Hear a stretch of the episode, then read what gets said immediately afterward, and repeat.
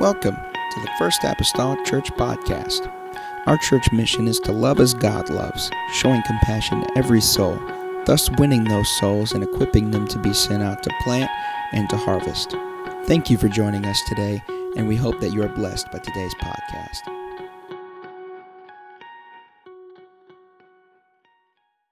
God would help our minds and hearts. Father, I come to you this evening. I'm thankful, God, for you. I appreciate you. God, I feel your love. I feel your compassion, Lord, that you have, God, upon humanity. I'm grateful tonight for that love. I'm grateful enough tonight, God, for that care, God, that you have toward me. I'm thankful tonight for that. I pray, oh Lord Jesus, help me, God, just to see you. God, as you are, Lord Jesus, to see you, God, as you are. God, let your will and your purpose, God, be done in here. And we'll thank you and praise you. God, in the lovely name of Jesus Christ, we pray. Oh, what only you can do. We'll thank you for it. We'll be appreciative of it. In the lovely name of Jesus Christ that we pray. Hallelujah. Amen. The church say amen. You may be seated. So glad to have Jeff Gibman with us here tonight. Good to see you, Jeff. See you in the house of the Lord. Amen. So glad to have him. Amen. With us this evening. Last week we talked about, and we are in a worship mode, and I don't know how much longer I'll ride this pony, but uh, I'm not trying to just get mileage out of it. That's not my purpose or intent by no means. Uh, but whenever the uh, Spirit says it's over, it'll be over, okay? Uh, but uh, last week we talked about the vicinity of worship, how our perspective of God uh, can be different at different levels of our worship. And just kind of just a real quick little review those that were the furthest from that mount that did quake with fire and thundering and lightning and smoke, uh, that those people discern God as being a devouring fire. And as we come a little closer on the side of the mount, the next people seen uh, it is a heavenly thing. They had fellowship with God. And then lastly, uh, Moses standing close or at the closest juncture with God understood through his worship there that really uh, what others perceived as a devouring fire was God perhaps burning imminent desire uh, just to be with us. And throughout the, the, the word of the Lord, Old Testament and New Testament alike, there are several different words that are translated worship in our Bibles. It's just not one solitary word that is translated worship in our Bibles, but I think there are anywhere from 15 to 17 uh, different words that are translated in our English Bibles as worship. And there is one Hebrew word, if I may just pluck one of the several, one Hebrew word uh, that is in the Old Testament that's translated some 172 times. And if you need a, a course of direction for where we're going tonight, I'm speaking about changed by worship. Maybe that'll help somebody out and you not feel like you're just floundering out here in the water wondering where we're going. All right, changed by worship that, that this one word in the Old Testament Hebrew is translated some 172 times as worship. And it, it is the meaning that we have been somewhat familiar with in this study. Uh, it means to bow, to fall down, to prostrate oneself, to stoop, to beseech humbly. And in that time when they worshiped, and we have hit on this a little bit, but if you were to do a just a search on the word worship or worshiped or worshiping, oftentimes you see gathered with that there's some type of gesture of reverence. There's a bowing, there's a kneeling, there's a prostrating of oneself, there's a kneeling of the head. There's usually some type of gesture of reverence that accompanies that. But whenever you pass on over into the New Testament, there is another word that takes great prominence in the New Testament. It is likewise translated worship in the New Testament. It's a Greek word there that's translated 59 times as worship, and it means literally this toward kiss. Toward kiss. Or if you will, kissing a worthy person. Kissing a worthy person. As one pastor commented, he stated that you can bow at a distance, but if you're going to kiss, you're going to have to make contact. And so there's a metamorphosis that happens in this theme and this idea of worship, even from the Old Testament to the New Testament. Because, see, we're building precept on precept, knowledge upon knowledge throughout God's Word. He takes us from symbol to substance, uh, from Old Testament and New Testament. And so we're constantly, uh, you know, building. And it's not that it's something new, it's just that God's pulling back the curtain of revelation And so, whenever that happens, in the Old Testament, that, that, that common thing that was translated as worship in the Old Testament was just a bowing. But whenever we get into the New Testament, we're moving from just a bowing gesture or a bowing posture that the Lord is desiring some kisses. He's, he's desiring some hugs. He's desiring that we make contact uh, with Him. Uh, you, the, I, I know we teach our kids to kiss at a distance, you know, blow kisses. But, you know, that's only, as a kid, you know, and they do that and oh, your heart gets warm and all that. But I guarantee any young person that's in this place that's in a relationship and had, per se, the real thing, you're not willing to go back to blowing kisses. All right? Huh? Not willing to go back to blowing kisses. But in order to do that, you got to come close. You got to come nigh to a person. And so, God, in His New Testament saints and people, are calling them, I believe, through His terminology and the terms that He uses for worship, is calling His people closer. Uh, in the Old Testament, for that matter, they could only come so close. Because of everything of the Old Testament law, they could only get so close. But in the New Testament, that veil in the temple, what? It's been written twain by the death of the Lord Jesus Christ. And by his death, that being written twain, what's he telling those that are around? I want you to come a little closer. Uh, the priest has to go in and do this for you, but I want you to enter in through that curtain, and I want you to come a little closer to me in your worship. And I believe today, in our modern day society, if the call was for closeness in the New Testament, I believe much more now that we're closer even to his coming. He's calling for us as a people to draw in a little bit closer. Amen. He still accepts bows. I want everybody to understand that. He still accepts those gestures uh, that he's sovereign and that he is superior. He still accepts all that. But what he really longs for is some kisses. Amen. It, I know, you know, sometimes we have a hard time wrapping our mind around some of those things that God would be desirous of some kisses, but through your worship, uh, that is exactly what He's desirous of. Could you imagine uh, mo- moving into a marital relationship and uh, never going beyond the bow for your husband and wife? You know, come home from work. How you doing today, dear? Doing well. Amen. I don't know how joyful or long that would last, but uh, I think somewhere along the line in the relationship, they're going to want some personal contact. Whenever my wife and I dated, we wrote letters. Uh, the internet wasn't a big thing, and in my family, we were lucky to have a computer, let alone you know internet. But uh, regardless, uh, I remember when we got color television. We had black and white forever, and it was about that big. Where I grew up uh, in Princeton on Brown Street. But when my wife and I dated, we wrote letters. We had a long distance relationship. We lived 350 miles from each other, and so we wrote letters. And so, within a couple of tens in our storage, yet to this day, is every letter we had ever written to each other in a couple of tens that we wrote to each other. But at this stage of my marriage, now about 16 years in, all right, I don't think uh, that, you know, just to express how much I love my wife, although she would love and appreciate me to sit down and write her a letter, uh, she would love that. But I don't think just my, my gratitude and gesture of my love after 16 years of marriage now could just be confined just to a letter. For one thing, 350 miles don't separate us anymore. I don't have 350 miles of mountains and hills and all that that separate us anymore. So now I'm in a position that I can kiss her. For that matter, I'm legally married to her. And so the expression of my appreciation can go further than just a phone call, and go further than a letter. Someone getting what I'm talking about right here. We are betrothed to one. We are betrothed to one. And where Old Testament terminology said, yeah, there is distance, that distance isn't there anymore. That curtain's not there anymore. So I don't have to keep in this bowing posture should that be the only thing that somehow sums up my love and compassion and worship for the Savior? No, I can have contact with Him. I can kiss Him. I, I can become intimate with Him. Amen. Amen. Praise the Lord. Isn't it great? Honey, I wrote you a letter for our anniversary. Sit in the house and text her back across the floor of the uh, front room. Isn't that grand? Amen. Really shows we've grown in our relationship. Someone say, Amen.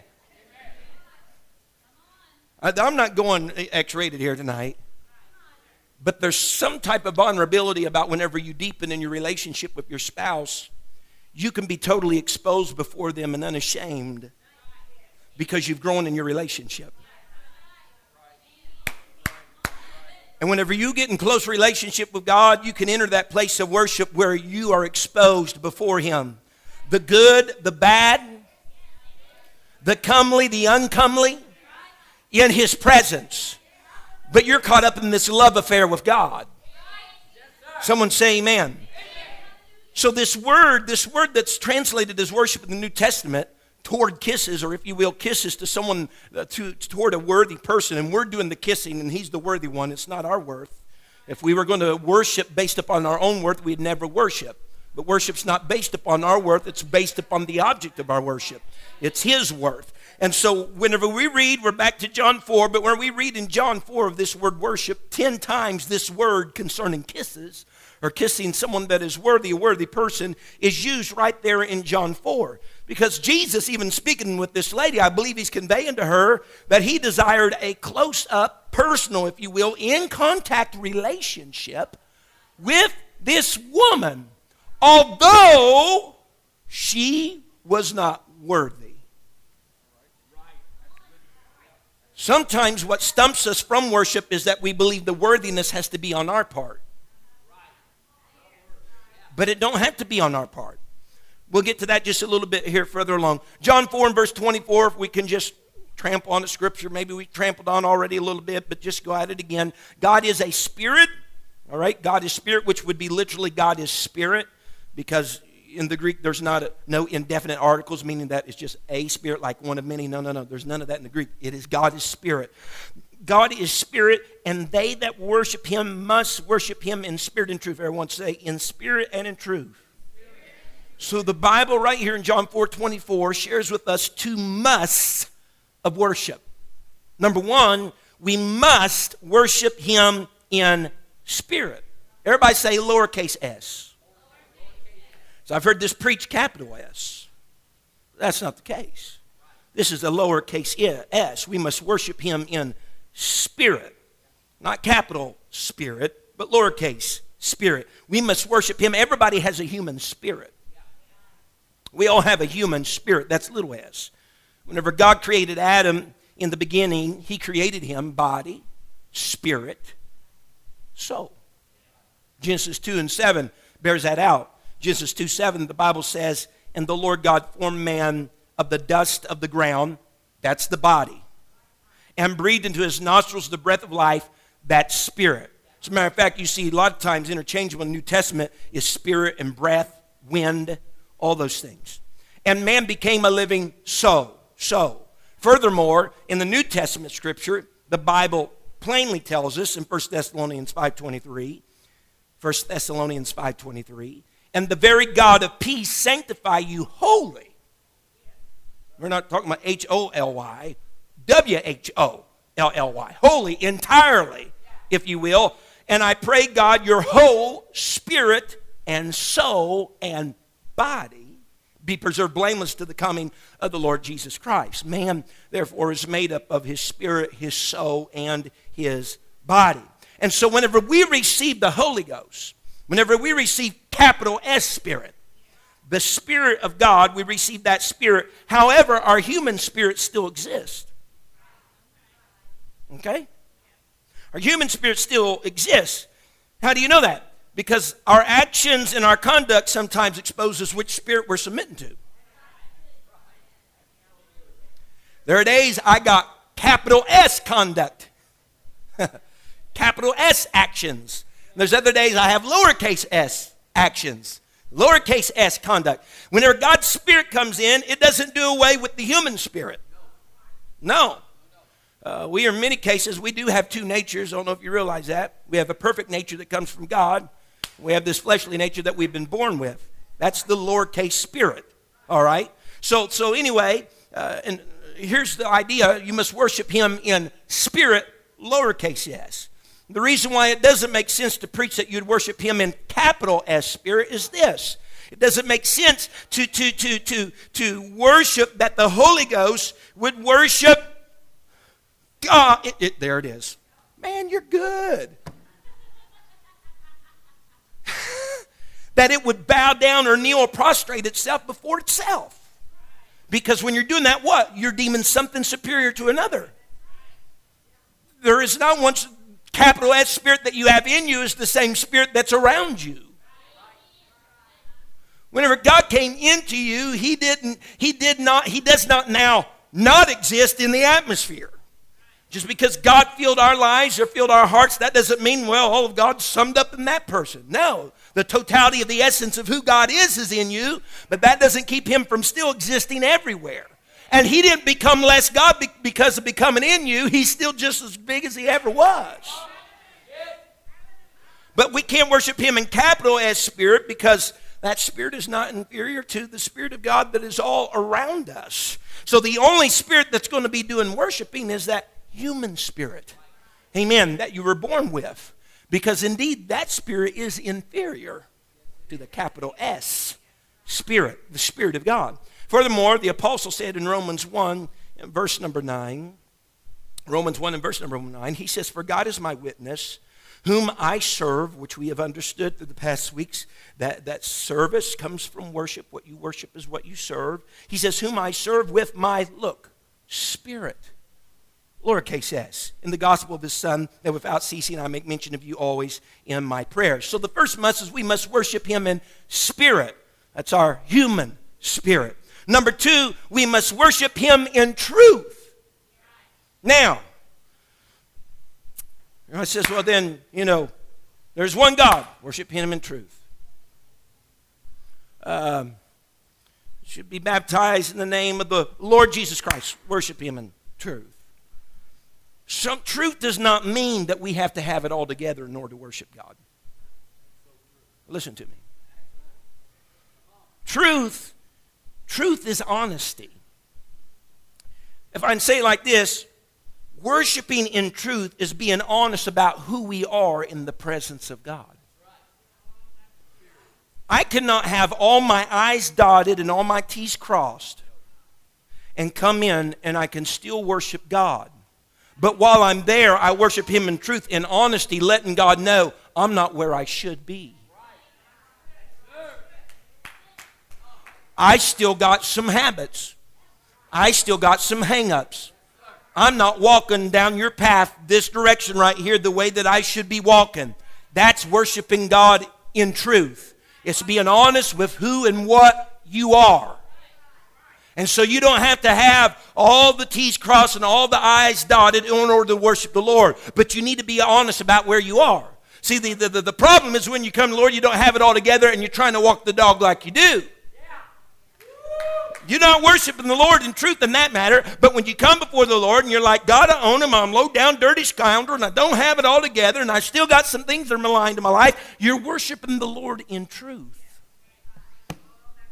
God hates falsehood. He hates falsehood. He can handle somebody being honest about what they're not to par yet over rather than someone lying about some distance they've not quite got yet. God will love your honesty about your wrongs. Yes. More than you trying to cover up your wrongs like there's nothing going on. I think sometimes we get that backwards, see. I think sometimes uh, well, they can't worship. Let's God look at them. Look what's going on in their life. Yeah. But maybe they can worship God in truth because they're honest that, hey, I'm not there yet. We, we perceive, well, they're trying to walk the dog. Maybe when they get in God's presence, they're not. And they're saying, God, I'm having a lot of problems here.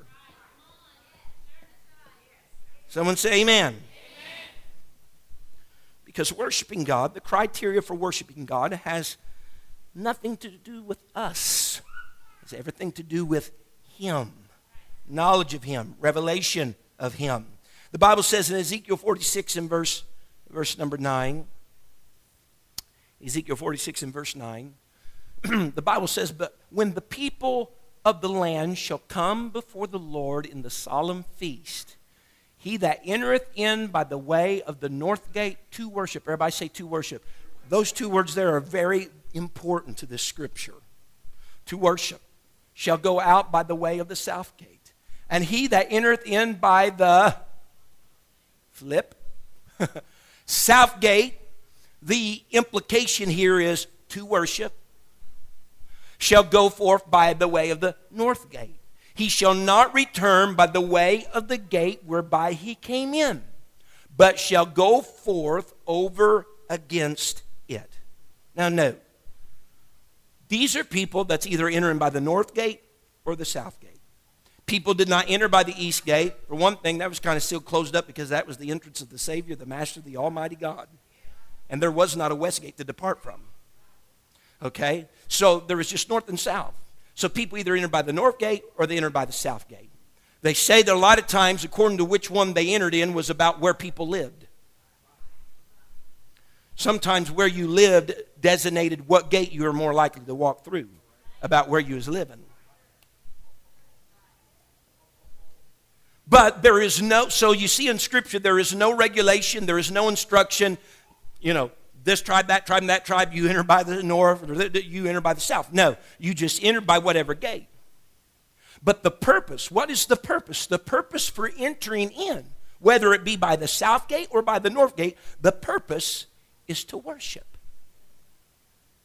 You enter by the north gate to worship. The implication is if you enter by the south gate, to worship. So you come in you're by the north gate or the south gate, but the reason for entering was to worship. Now listen very carefully. After they worshiped, plain instruction was given as to what you must do after you've worshiped. You cannot return by the gate you came in, but you must depart differently. So, the whole crux, listen to me, folks, the whole crux of this instruction here just isn't summed up in the entering and the leaving. But the whole crux is really what you do in between that entering and leaving worship. So, whenever you enter to worship, that changes us in so much that we can't return and go forth the same way that we came.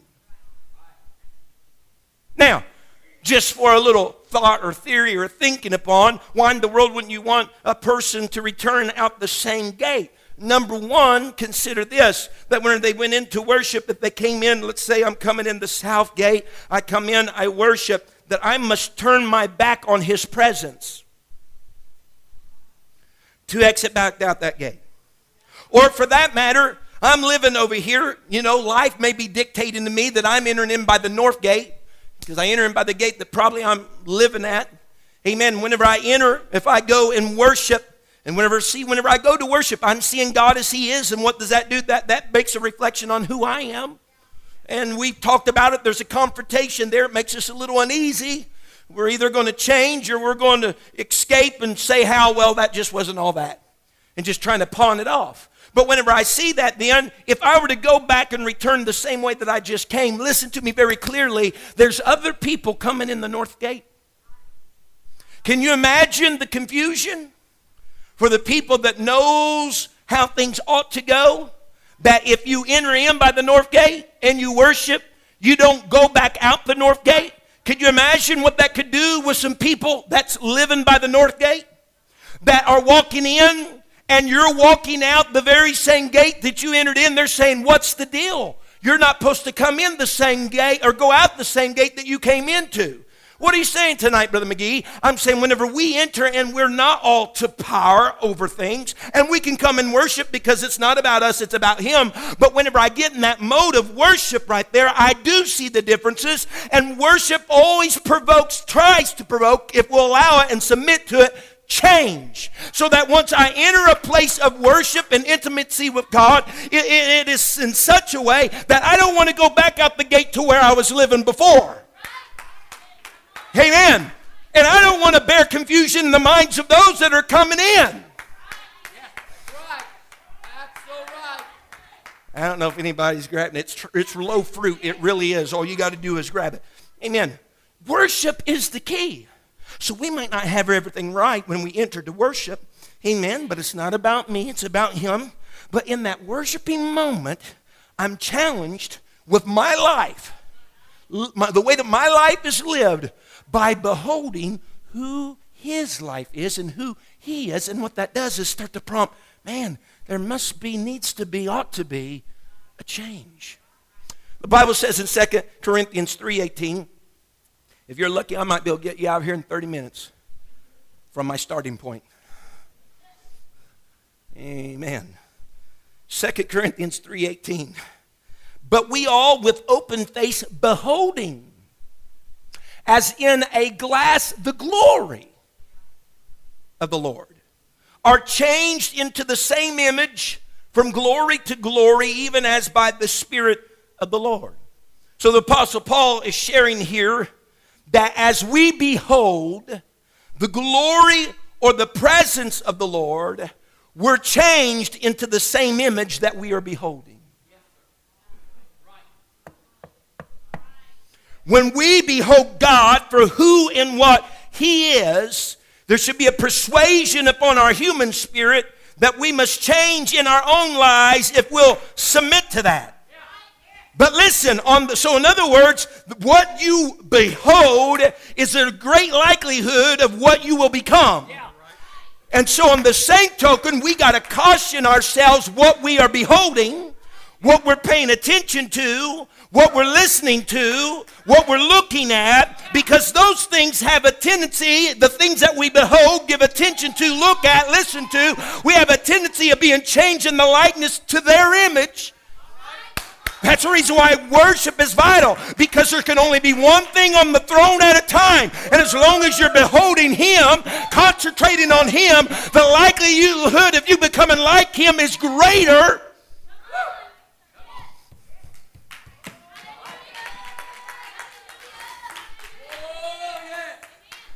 What do I do, Brother McGee? I told a, a group uh, a group up north this year. We did a youth session, different youth sessions up north, and I told them concerning the Philippians, what is it, 4 6 or 4 8?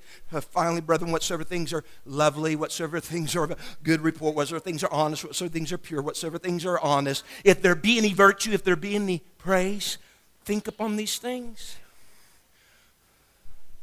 Because whatever our thought process is that seems to start, it starts to take our life in that direction.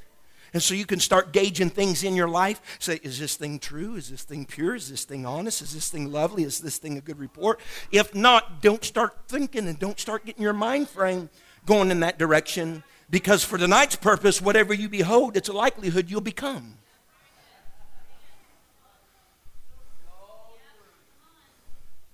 Amen. So worship helps us change. Worship helps us change. Now, if you'll remember back when we did a James session, in James chapter number one, the Bible speaks of a man that is described as beholding, as in the glass, his natural face and appearance. Remember? He's not beholding the glory of the Lord as in a glass, but he's beholding his natural appearance as in a glass. And the Bible says when that man leaves, he forgets what manner of man he was. Because he entered into a similar situation, but the beholding was himself rather than God. And so you behold yourself, you forget what measure man you was, and you continue being yourself. But if you behold, as it were, the glory of the Lord and the majesty of God in God, you have the greatest likelihood of becoming like what you have beheld. So change is more likely when we behold Him rather than we behold anything else. Change that is for the better. Throw that in there as a footnote. Psalms 115 and verse 4. If you're looking at your clocks, I'm probably going to already live on that 30 minute time frame. The Bible says, Their idols are silver and gold, the work of men's hands. They have mouths, but they speak not. Eyes have they, but they see not. They have ears, but they hear not. Noses have they, but they smell not. They have hands, but they handle not. Feet have they, but they walk not. Neither speak they through their throat. They that make them, all right, because these are gods of wood and stone, or silver and gold, whatever it would be, they that make them are like unto them. So see, those that make them are similar or like them, but it goes further. So is everyone that trusteth in them. So those who make them or trust in them are similar to or like them, those gods. Now just bear with me here a moment. The word translated trusteth in Psalms 115 and verse number 8 comes from a Hebrew word that has the same origin as two related words. Now, the word here is Hebrew, but there's two related words, one in Arabic, another in Aramaic. Two related words. And their meanings are this they both come from the same root that this trusteth does. To throw one down upon his face, lie extended on the ground. Insomuch that so is everyone that throws himself down upon their face and those that extend themselves on the ground to them. In other words, let me put it in the smallest terms I can. Not only are those who make them like them, but those who worship them are like them. Because you have this tendency, God formed it and fashioned as such, we have a tendency of becoming like who or what we worship. So the people were similar to the gods they made. The people were similar to the gods they trusted in or interjecting. They were similar to the gods that they worshiped. People were like what they worshiped. So in reality, that is one approach, that is one of the results of worship. When we approach with the right attitude, everybody say the right attitude. When we approach with the right attitude, worship will aid us in becoming more like. So why would you want to avoid that? Why would you want to just kind of check that off the list? No, no, no, no. I want to go back to that spot because we should have this burning desire to become more and more like God. And what I didn't catch the first time I was in His presence, if I go back frequent enough, I'll catch something else. Amen. Because, like we said before, we'll never be totally like Him till rapture day, so there's always room for improvement. Now, you might not have it all put together. Here we go again. Might not have it all put together. But if you have an attitude that you want to please God, you go in there with your honesty. I'm not where I should be, but I want to get there. You have an attitude that please God, then you're on a steady road toward God. And God can accept your worship. If you go in there, everything messed up, but you know it's messed up, but you have a desire to want to make it better. God knows your attitude. He can accept that worship. All right? Listen, but if you have it all together, every T crossed, every I dotted, but the end purpose for being there is so that people can applaud you for your dotted I's and your crossed T's. You might have the reverence, bowing, whatever down, but God knows your attitude. And in that moment, your worship is vain. It's vain. But God, I got the T cross, I got the I dotted. Yeah, but you don't have the T cross and I dotted because you love me in your relationship with me. You're doing it because you like to hear the applause of men.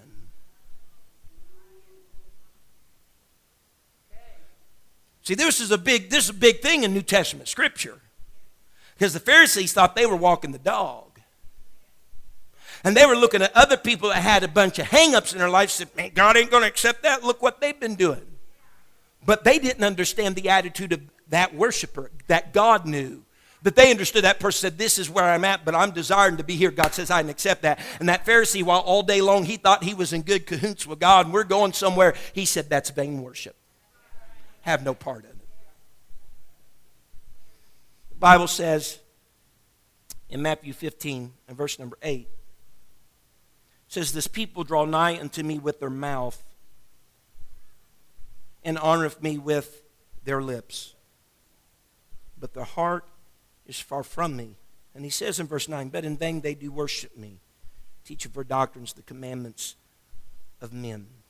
See, vain worship happens whenever our attitude does not correspond with our demonstrative reverence. Our attitude doesn't correspond with our action. Pharisees had everything so so. Amen. Had everything so so. But they worshiped with their bowing, their reverence, whatever mechanics that they had. They worshiped, though, not for the benefit of the recognition of God, but for the benefit of the recognition of men. You know, I worship God. I'm there Sunday morning, Sunday night, and Wednesday. Or I'm, you know, sometimes we get this mentality. It's like stars on a lapel. I got that right. I do that, and I do that. You know what? And that's not so much so usually with that type of attitude. It's not that we're saying, okay, God, we got that right. We like to be able to tell other people, I go to church. Well, I was at prayer meeting.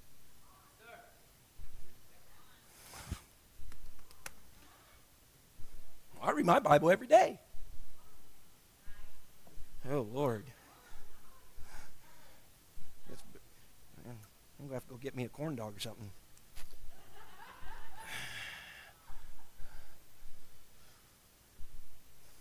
You know, I've witnessed my kids uh, generally give expressions of sorry to the other child,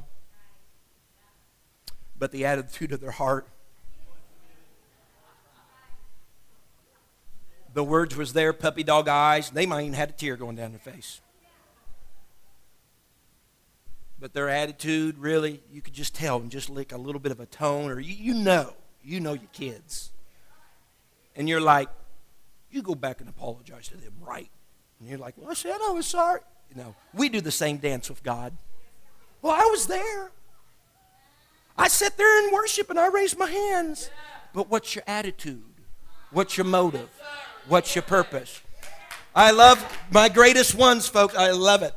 And, and it happens with, with immature Christians, maybe, but I just love it. And, you know, we're supposed to be worshiping the Lord. And I, I remember I remember this vividly. This has happened to everybody, no doubt. And you know, they're, they're, they're just checking, you know, do they see that, you know, they see that? Yeah. You know, take, take a lap around the church and you just come back and, you know, of short of bowing and waving your hand, you know, it's all. you just, you know, I don't know. Oh, God, it's horrible. stand with me and I'll, I'll, I'll come to a close.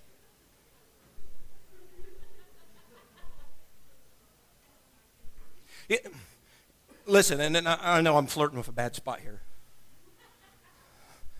But there is typically people that, you know, are just more boisterous. That's just their nature. But then there's other people that's boisterous for a cause.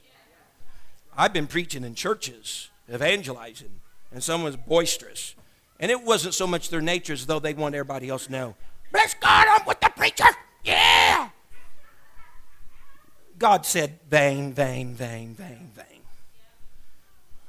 Now remember, the new remember the New Testament word translated worship meant kiss a worthy person. Kiss a worthy person.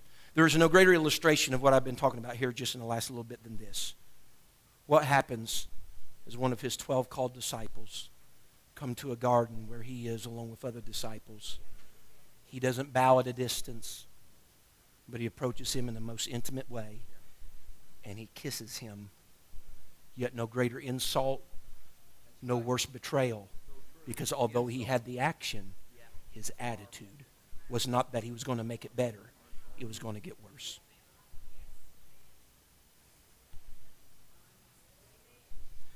But when you enter in, however you are, put together or messed up, and you worship Him in spirit, human spirit, and truth, you're honest about where you're at, and you do that, you worship, He's going to start provoking something in your life called change. You're going to not want to be who you currently are. You're going to want to leave by a different gate. You're going to exit a different way that you came. It will provoke change. You'll start seeing yourself switching to His likeness and His image. And one time to the worship hall doesn't do that, but a continuous trip of keep on going. And since there's no distance there for you now, don't just do the bowing and the nodding go on and give him some kisses. You know, they have the little signs Have you hugged your child today? Have you hugged your God today? Hallelujah. Brother Mason, if you'll come, Sister Mason, he'll change you. Demon possessed man, possessed the, uh, uh, the Gadarenes, where they saw the Lord. They ran, they worshiped. He was crazed, naked, ill, ill, you know, ill dressed, if at all, for that matter, but just total mindset. But when it was all said and done, after a time of worship, the Lord got those devils out of there. Man, he's in his right mind. He's clothed. All this is taking place. Amen. There's a power that's in worship. There's a power that's in worship. It has the power that if we continuously frequent that spot, it has the power to start causing some changes to take place. So I'm not asking you to come to his throne room tonight with it all just settled and done and you're just the perfect Christian. No, I'm not asking for that. I'm just asking you worship him in truth. Just be honest about where you're at with God. Just be honest about those hangups. Just be honest about those infractions and those all those things. Just be honest with him about it. Because he'll accept that worship. You have the right attitude, say, God, this is where I am, but this is not where I always want to be. I want to go further. If you have that type of attitude, God can accept that worship. God loves that type of worship. Amen. And if you'll just expose yourself to Him as you're there and as you're being honest and brutally truthful about where you are, there's just something that starts to happen. As you behold Him, changes start to happen. And You're changed into His likeness and you're changed into His image. Worship has the power to change. Hallelujah. If we bow our heads in this. Thank you for listening. If you would like more information about our services and activities, you can find us on Facebook, Instagram, and Twitter with the username FACMC. Again, that's FACMC. Thank you and have a blessed day.